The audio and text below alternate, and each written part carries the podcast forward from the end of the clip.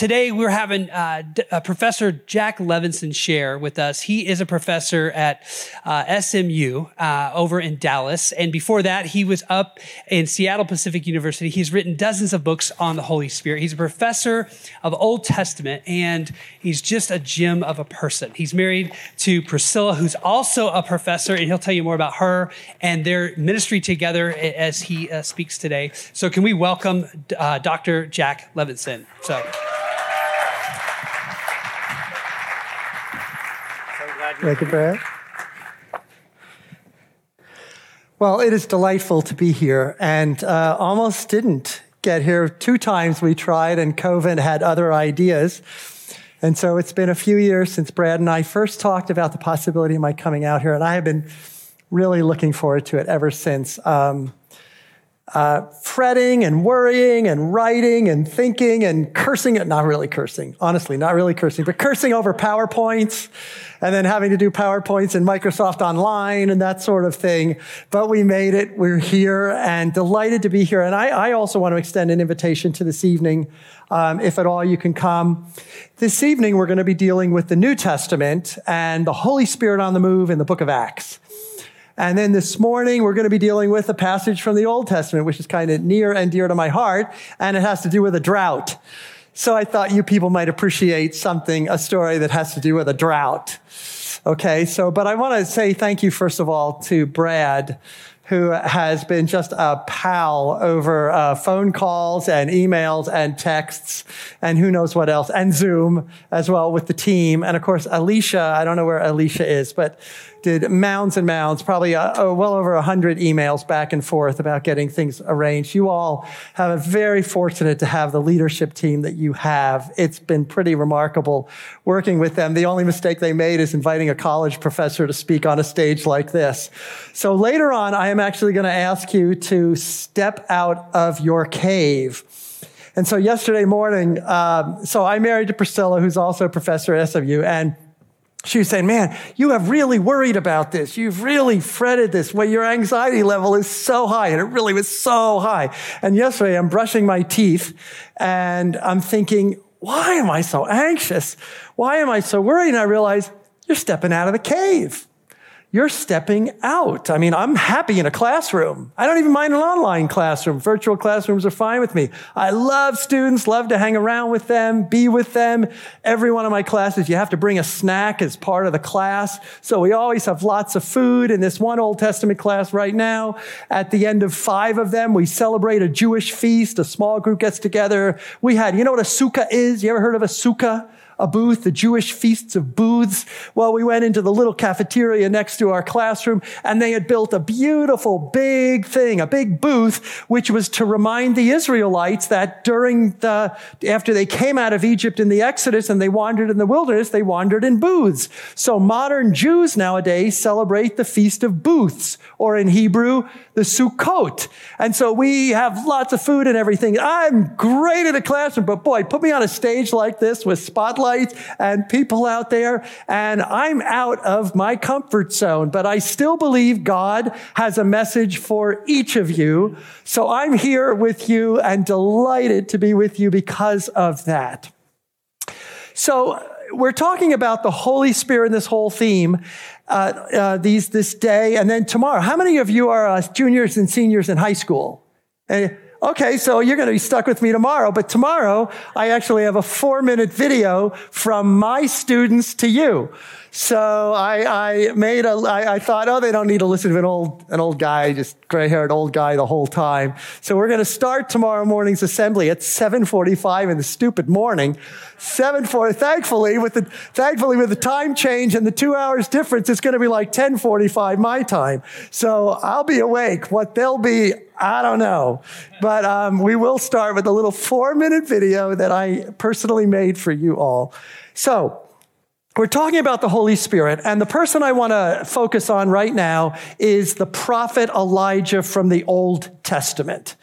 Because he is such an amazing figure of success and failure. So often when you talk about the Holy Spirit, right? Live the spirit filled life, or I even titled this last little book, Seven Secrets of the Spirit Filled Life to try to be kind of cool. Academics aren't very cool. I don't try to be savvy. I do know what FOMO is, but you know, a lot of the words that the students use, I, I don't even bother trying to know but so basically, we, we think that the Holy Spirit sometimes, if the Holy Spirit comes into our life, or if we're living the Spirit filled life, we're living a life of constant victory, which of course is not the case. The Holy Spirit doesn't lead us automatically to victory. All our problems do not fade away.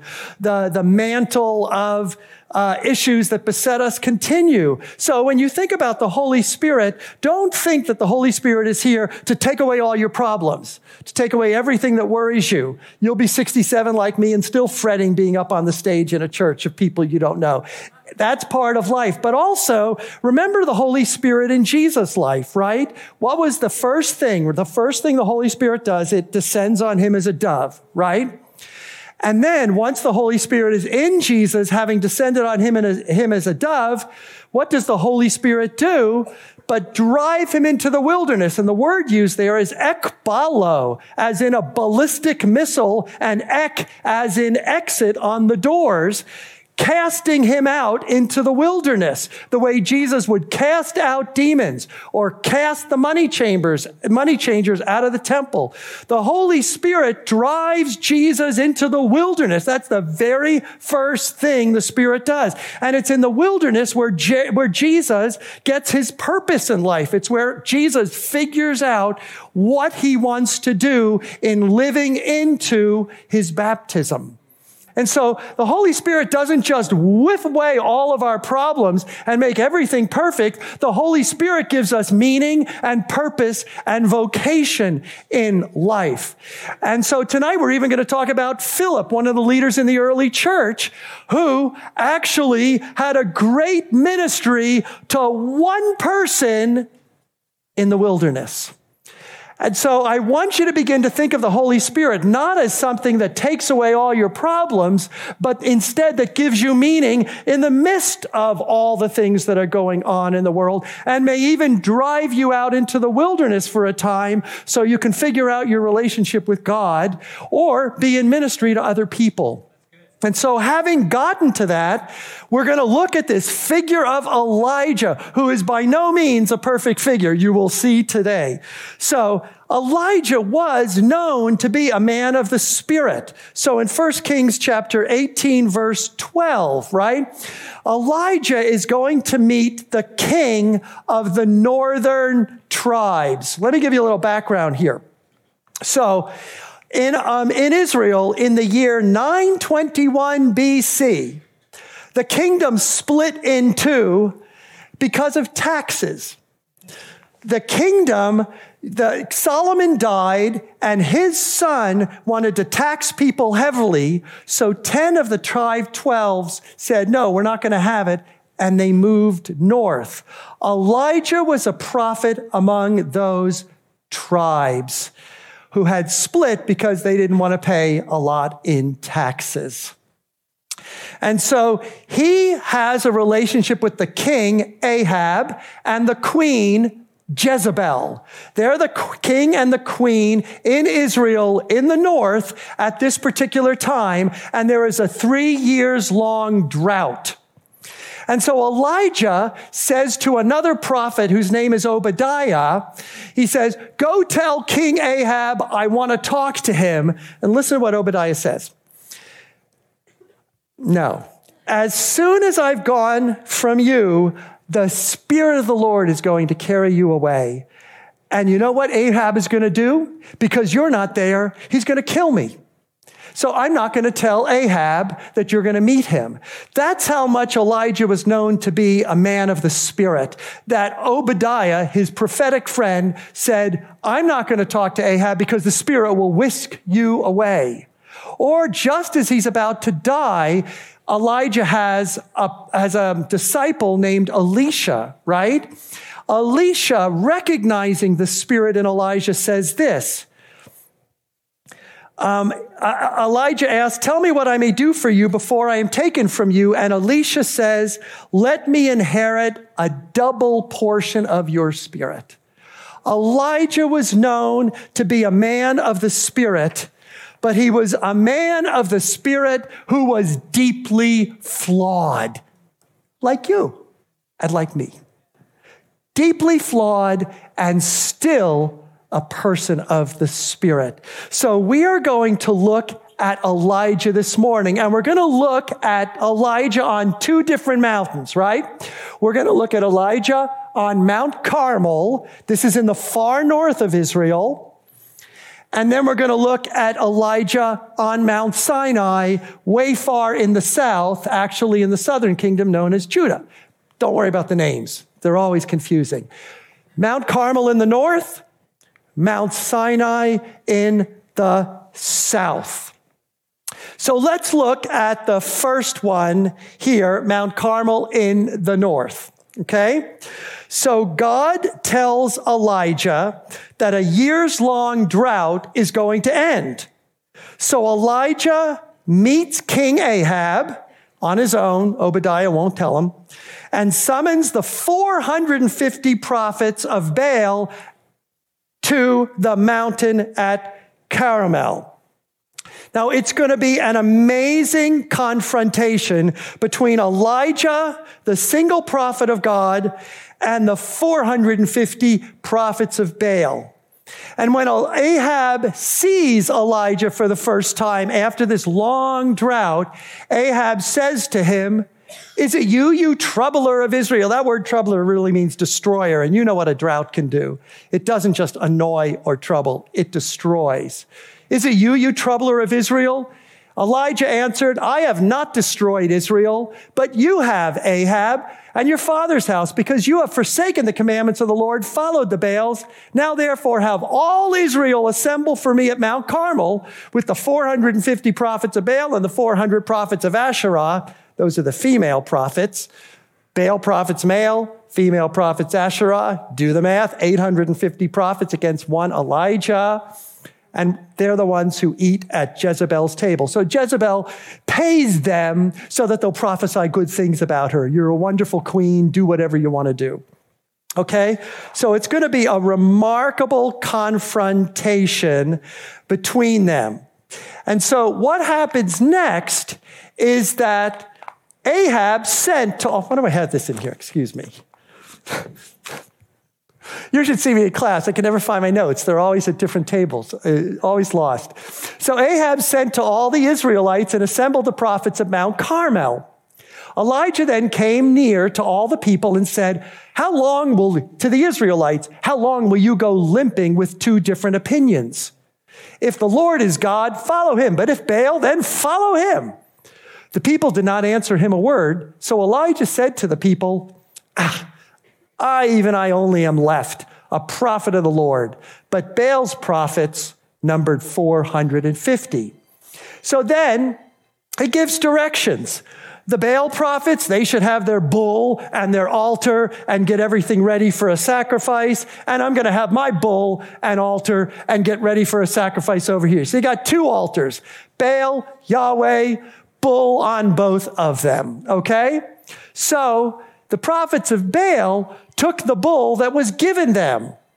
They prepared it and called on the name of Baal from morning until noon, crying, Oh, Baal, answer us. But there was no voice and no answer. They limped about the altar that they had made. Now look at this. I circled limping here and I circled limping there. Same Hebrew word. Okay? What's being said about the Israelites by using the same word of the Israelites as are being used of the prophets of Baal? What are the prophets of Baal doing? They're dancing and they're limping and they're cutting themselves and they're bleeding all day trying to get Baal to say something. And, and actually, Elijah says something very fitting, funny. He said he's kind of wandering. Is he going? Is he meditating? And a lot of people think, yeah, is he on the toilet? So is Baal on the toilet? Is that why Baal's not answering? Because they're gashing themselves waiting for Baal to answer. Yeah, see the high school students, they like that kind of thing. Yeah, see that? Come on, come on, older people, you should be laughing. It's scatol. You, you, do you ever use the word eschatology? Well, this is scatology, right?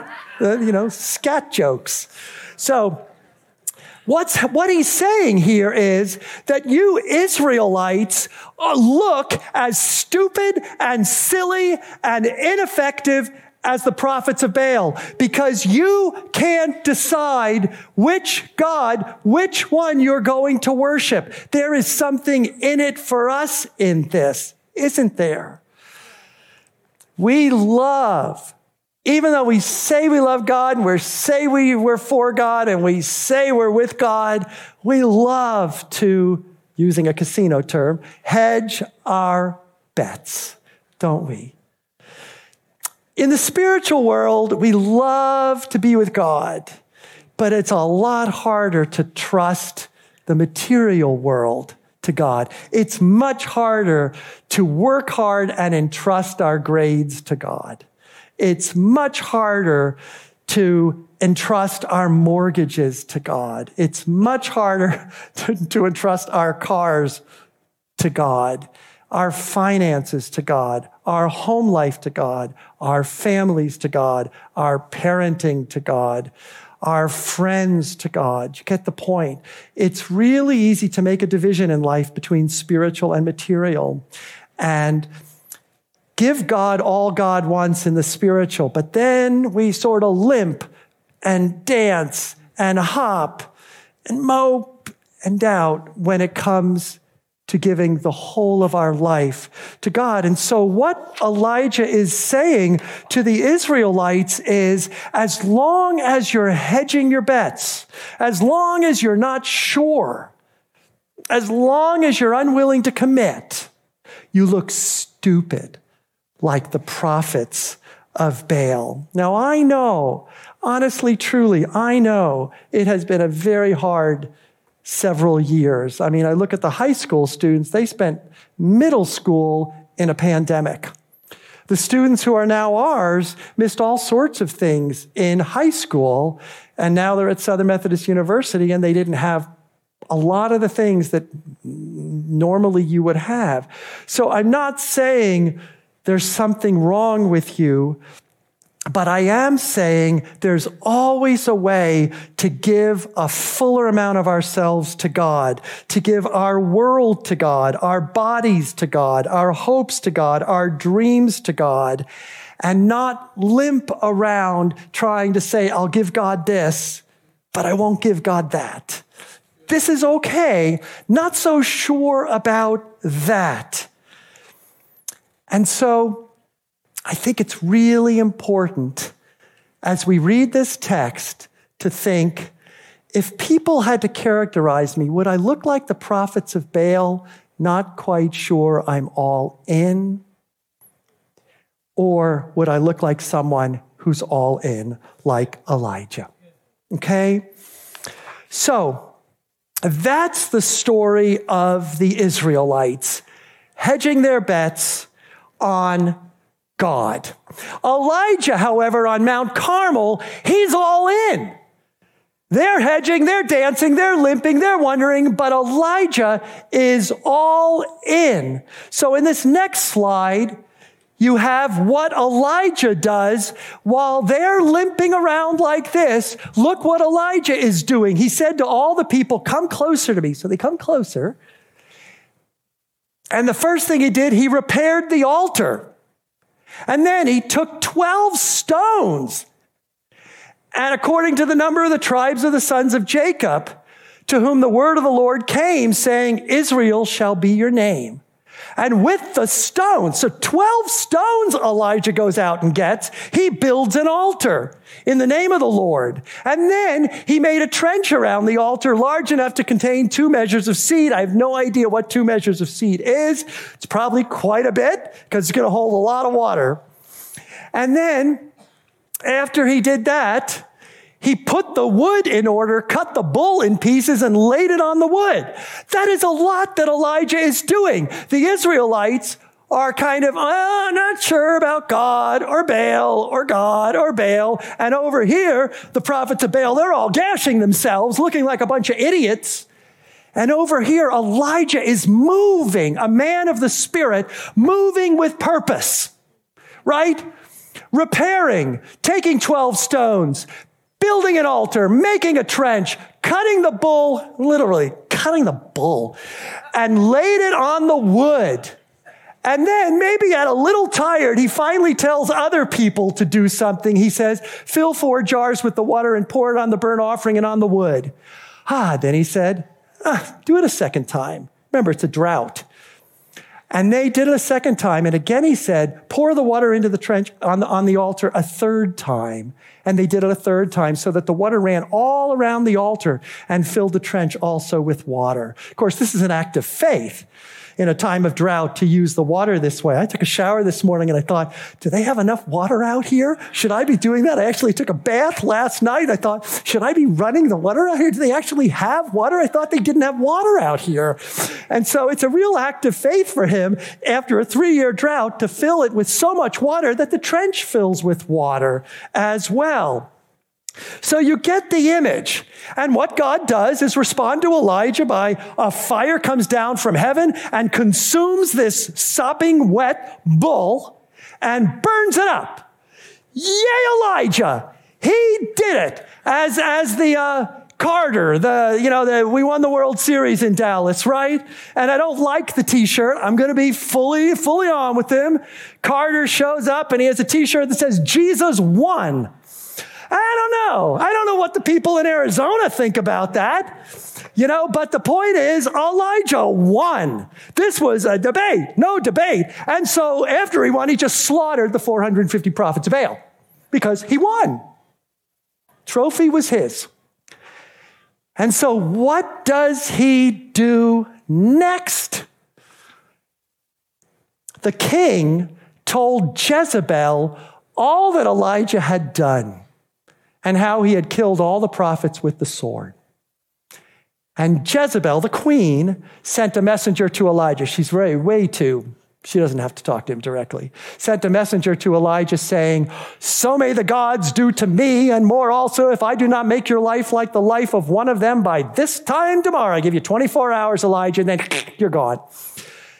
So Elijah, being the powerful prophet, the purpose filled prophet, the spirit filled prophet that he was, ran away.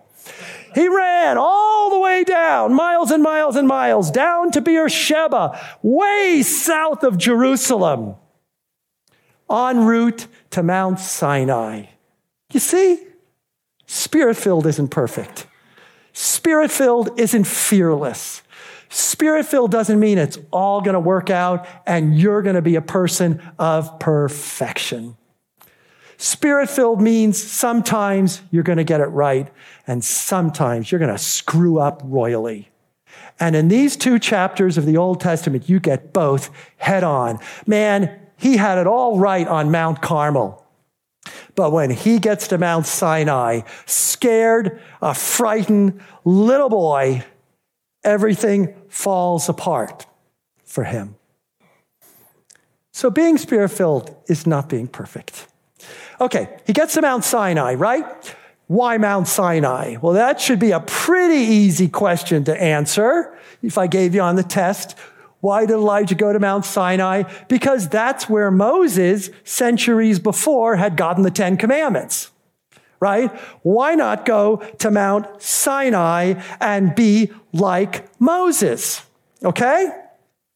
So, what is Elijah up to when he runs away from Queen Jezebel, cowering, runs all the way down to the southern kingdom and beyond, into the south, into the wilderness, down to Mount Sinai? Uh, we know what he's doing. He's retreating to the safety of the past, right? What happens when we're scared? What do we do? We retreat. We go back to the familiar. We go back to what we're comfortable with, right? And that's exactly what he does.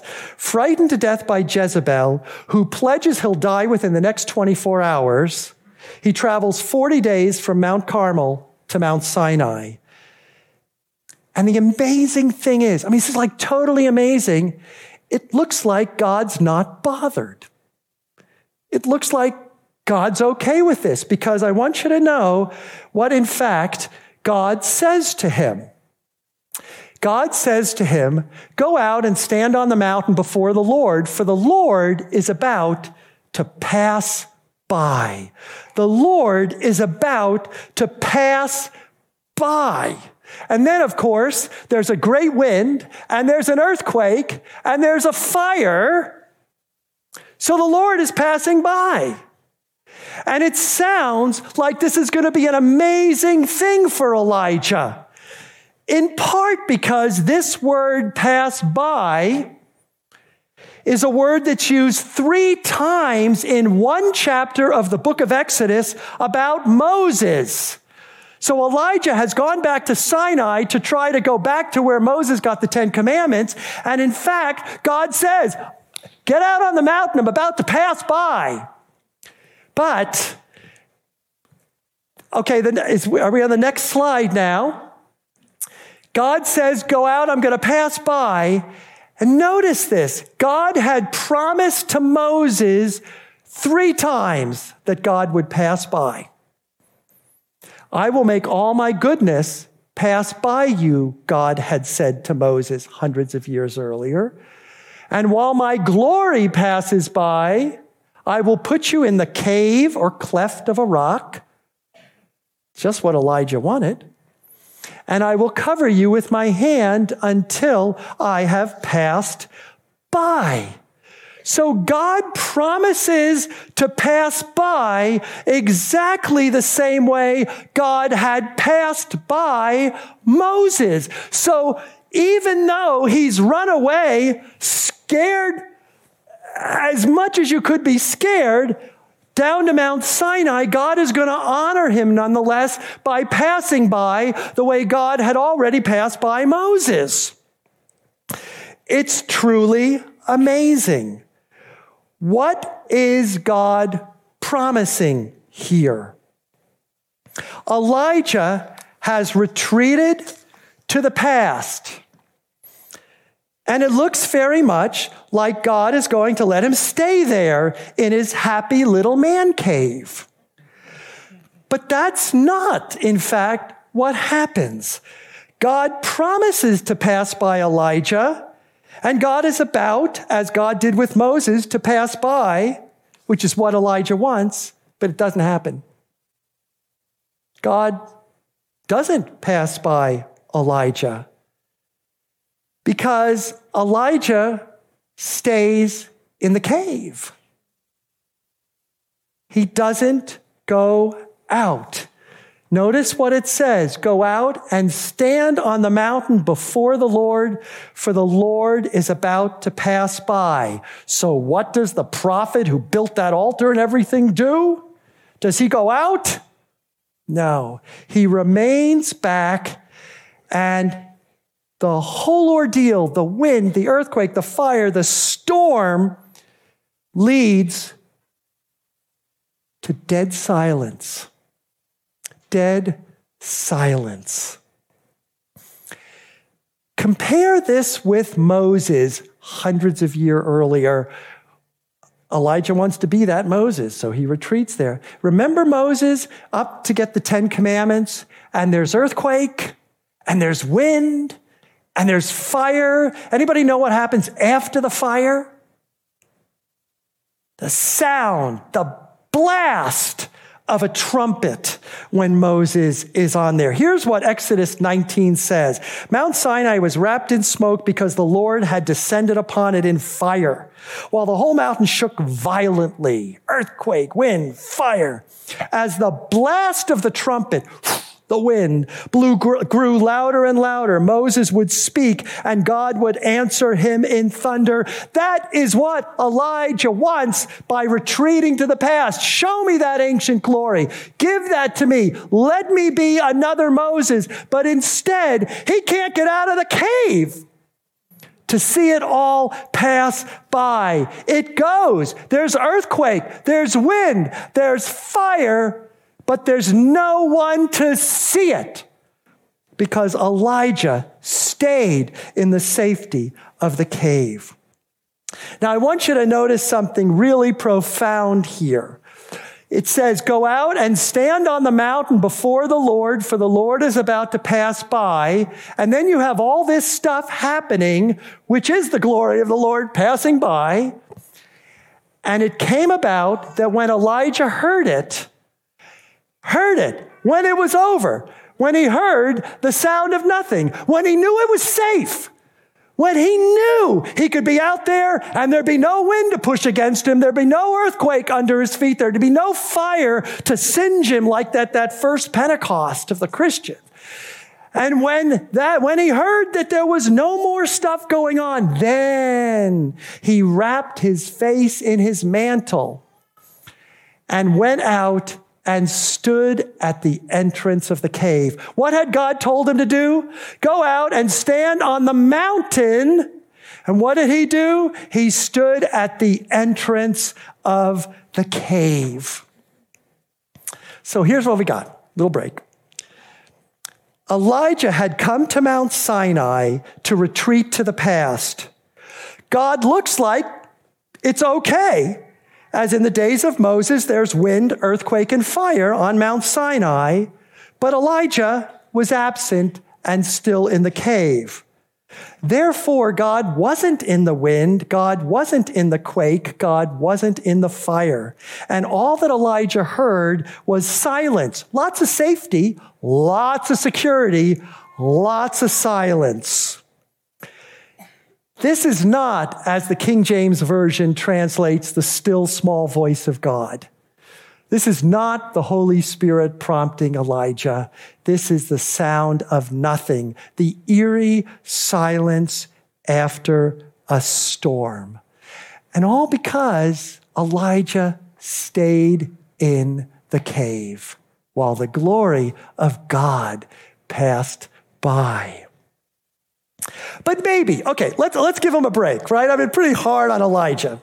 Let's pretend that maybe Elijah just had something to learn from all of this. So let's look at this again here.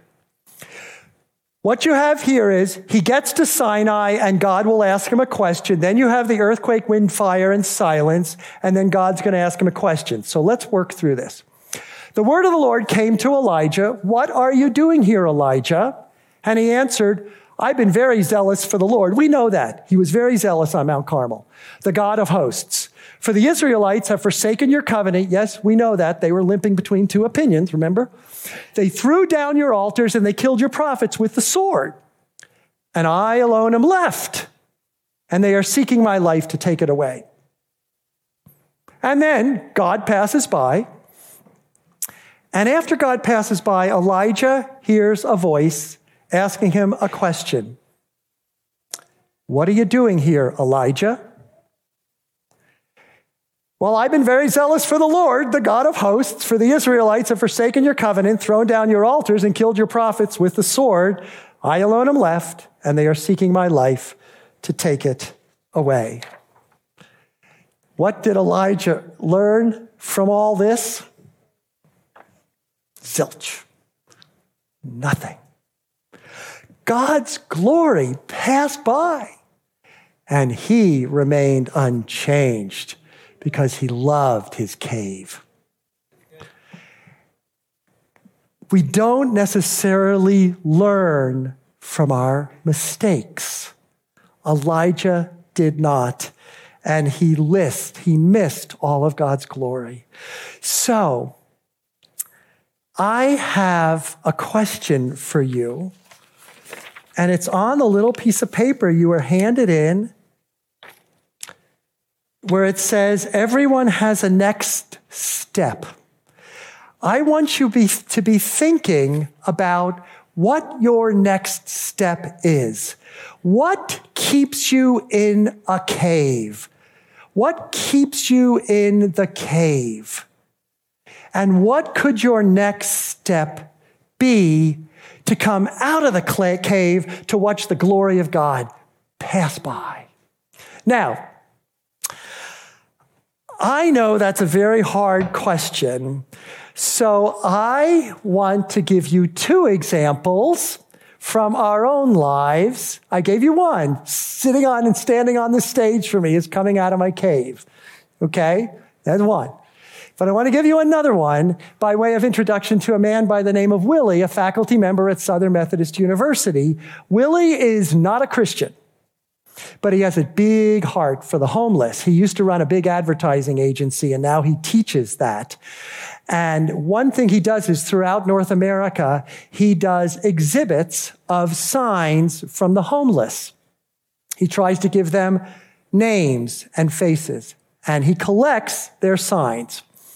Recently, at an exhibit about a month ago, he also brought in the photography of a young woman who takes photographs of the homeless and then records their story.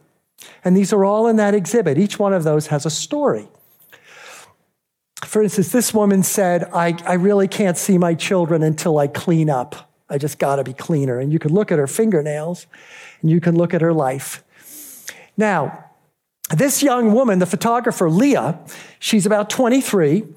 And I said, Why do you do this? Why do you take pictures of the homeless? And she said, Well, my mother grew up in Calcutta, India, and she was beaten and bruised, and she was raised in Mother Teresa's orphanage. And then at 17, she was allowed to move to Toronto, where I take these pictures. If it weren't for Mother Teresa, I wouldn't be here. And so she takes these incredible photos of uh, the homeless. Now, uh, I asked Willie, well, how do you get all these signs? Willie, what, they just give them to you? He said, no, no, I buy them. I buy them for 10 bucks, 20 bucks. I offer to buy these signs. And so about a month ago, I, there was a homeless guy on the road, and so I gave him some food, like you know, I, you know, I like to do, bought him some pizza or something. And then afterwards, I thought, man, what would Willie do? And um, I went back and I said to the guy, "Can I buy your sign. I found 10 bucks in my wallet and I found his sign. It was really kind of uncomfortable to go up to the guy and say, Can I buy your sign? Much more comfortable to stay in my own little world. And I bought his sign.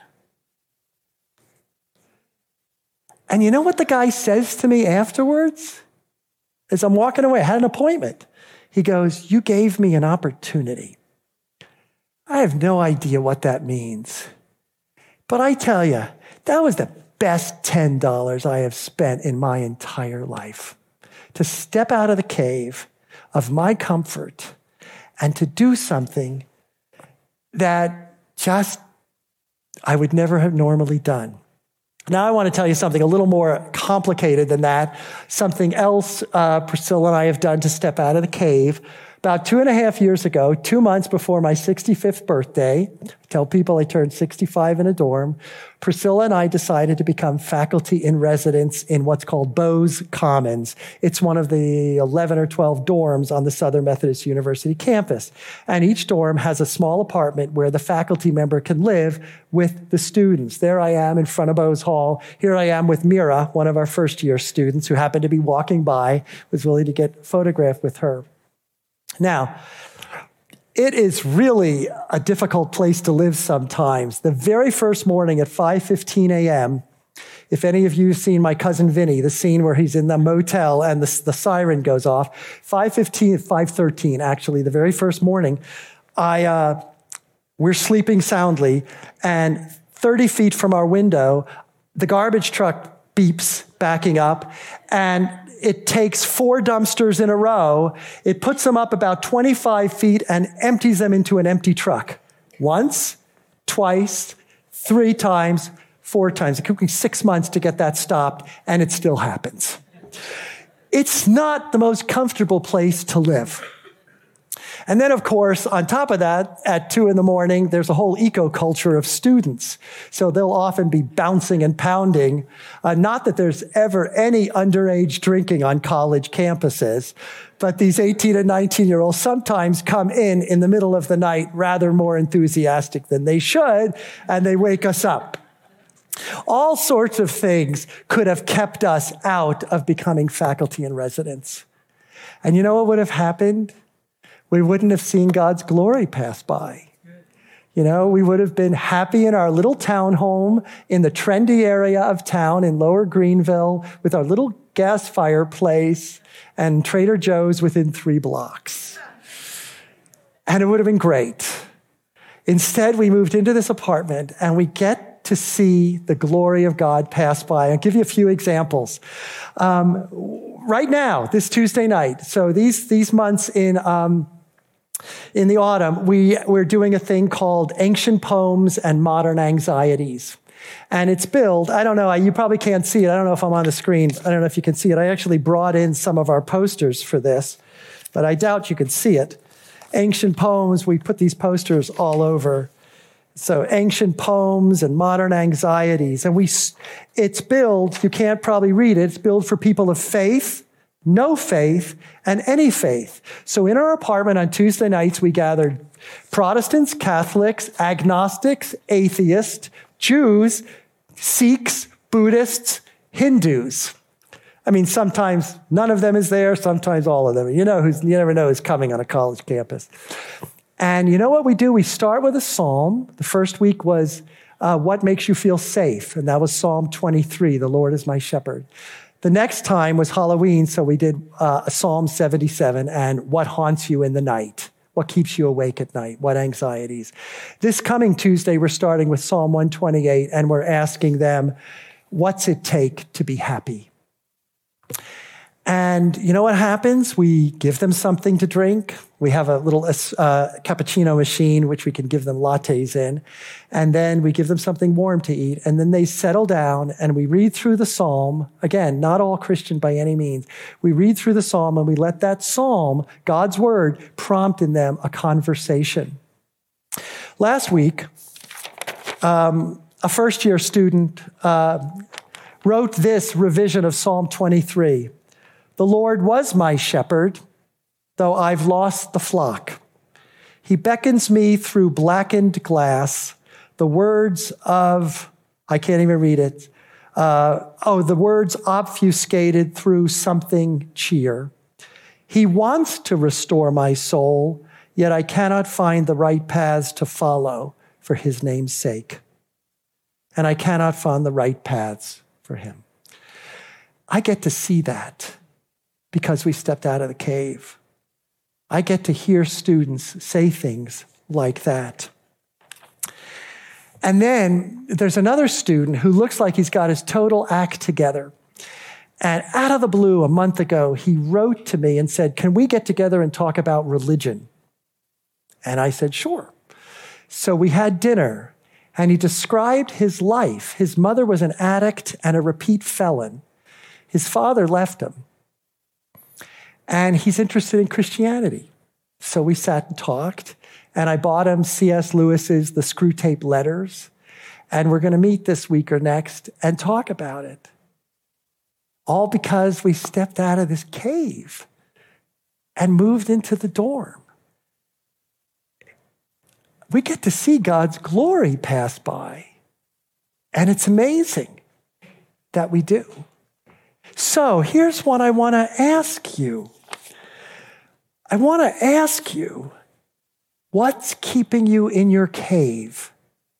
And what's the next step for you? Not to the entrance of the cave with the mantle wrapped around your face, but on the mountain, right on the mountain, with your mantle off, feeling that fresh wind of God, feeling the burn of God's fire, feeling the quake of God under your feet. I want you to think of one thing you can walk away and do. Because you want to be like Elijah on Mount Carmel, active and energetic and purpose filled. You don't want to be like Elijah, who's stayed back in the cleft of the rock, in the cave, and as the glory passed by, missed it altogether. Take your step. It's yours. You know what it is. You know what's keeping you in there. You know what to move out to. And what you can move out to is the amazing world of the glory of God passing by. Amen. Good word. Thank you so much.